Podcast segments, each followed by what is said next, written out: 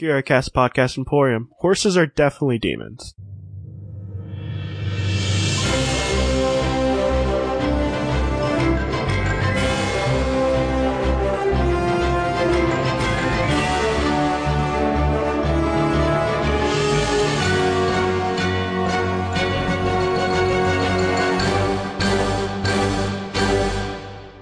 Welcome to Alphabet Flight Encyclopedic Marvel Journey, where I go through the official handbook of Marvel Universe with a guest, and we talk about all the characters we know and love and have forgotten as well.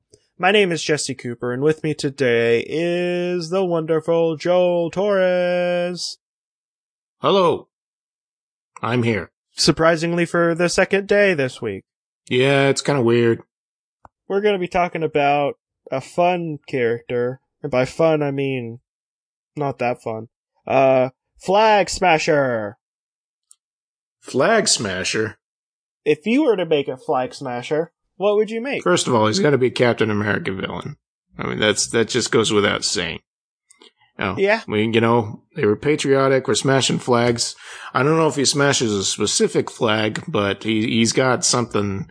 You know, he's he's definitely got a bone to pick with that American guy. You know, probably U.S. agent. You know, we'll throw in some uh, uh, some of those other goofballs he used to hang out with that I'm suddenly forgetting about. I think there's a guy whose last name is Flag.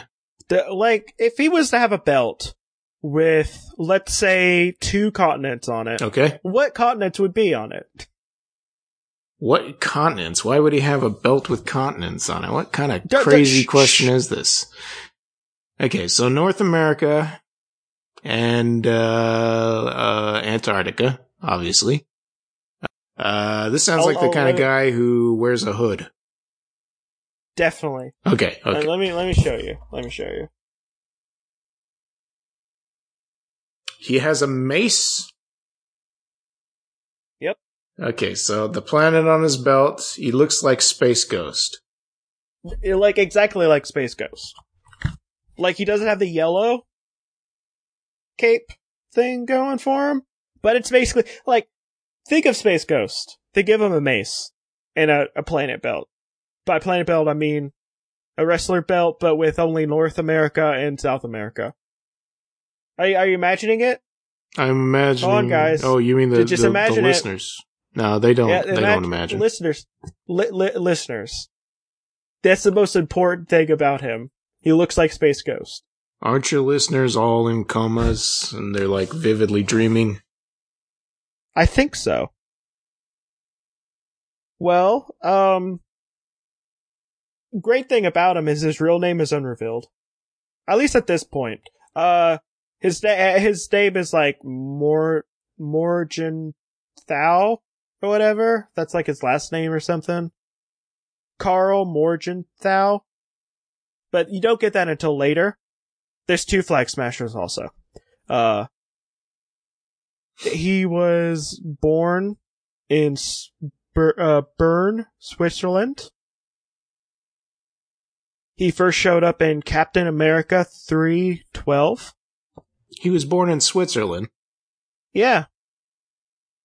Aren't the Swiss like famously neutral? Yeah. Yeah, that's why he wants to flash, that wants to smash all the flags. oh, okay, okay. Of course. Naturally. Because when you're super, when you're super neutral, you want to make sure everyone is neutral by destroying them. Oh, okay. Okay. He hates I, all political ideologies. Well, he is the son of a wealthy Swiss banker turned diplomat. Oh boy.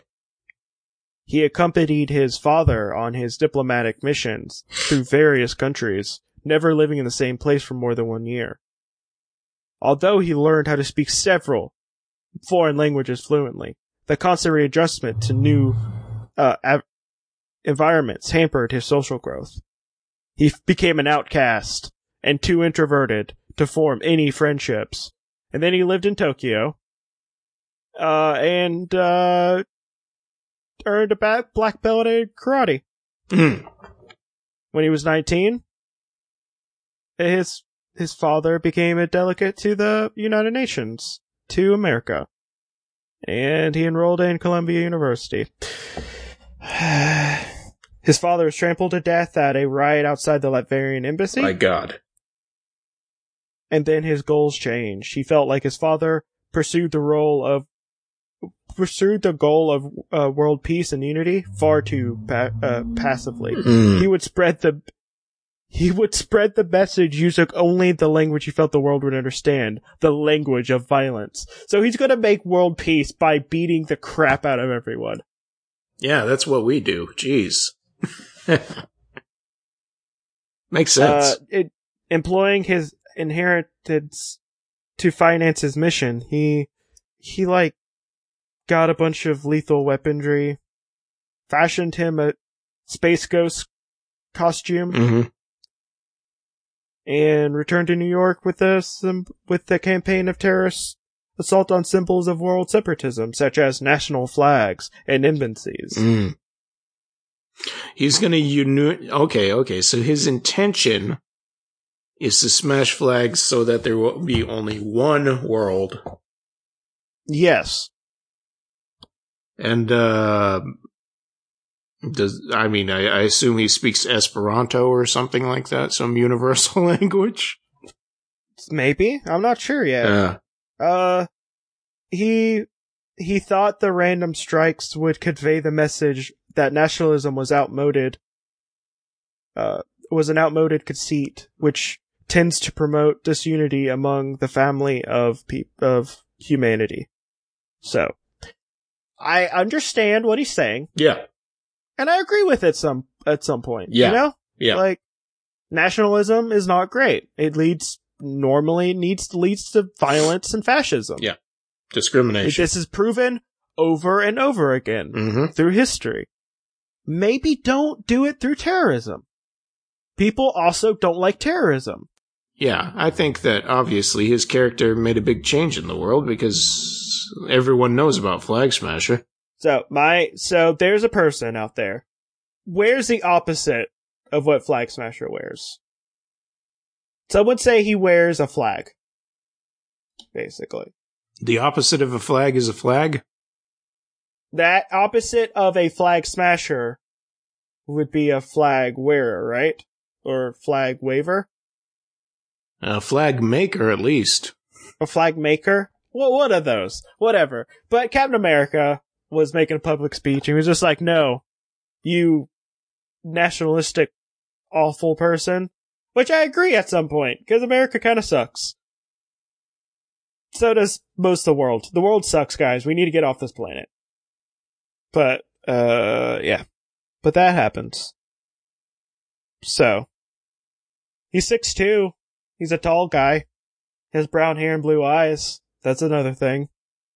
Well, Swiss people tend to be taller, I believe. Uh, if I if I've learned anything from uh, espionage movies, People tend to be small. Though you think you'd want shorter people to be spies. Because they can get into smaller places and hide easier.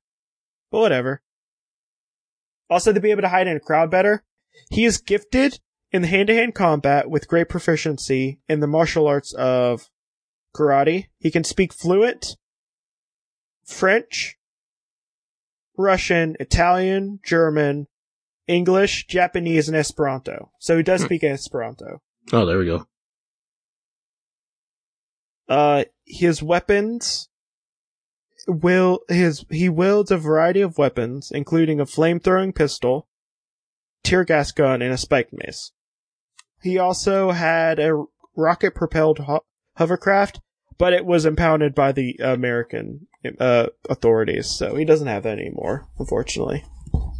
He's just like, yo, nationalism is bad. I'm going to show that to you by blowing stuff up and attacking people. I mean, it seems like some people feel that would work now. Mm, I mean, like, maybe, but like at the same time, no. yeah. Like, okay, let's just say I'm like, I'm on the fence. Like, I'm not on the fence about his uh anti-nationalism. Not on, I'm not on the fence about that. It's just his like way of going about it.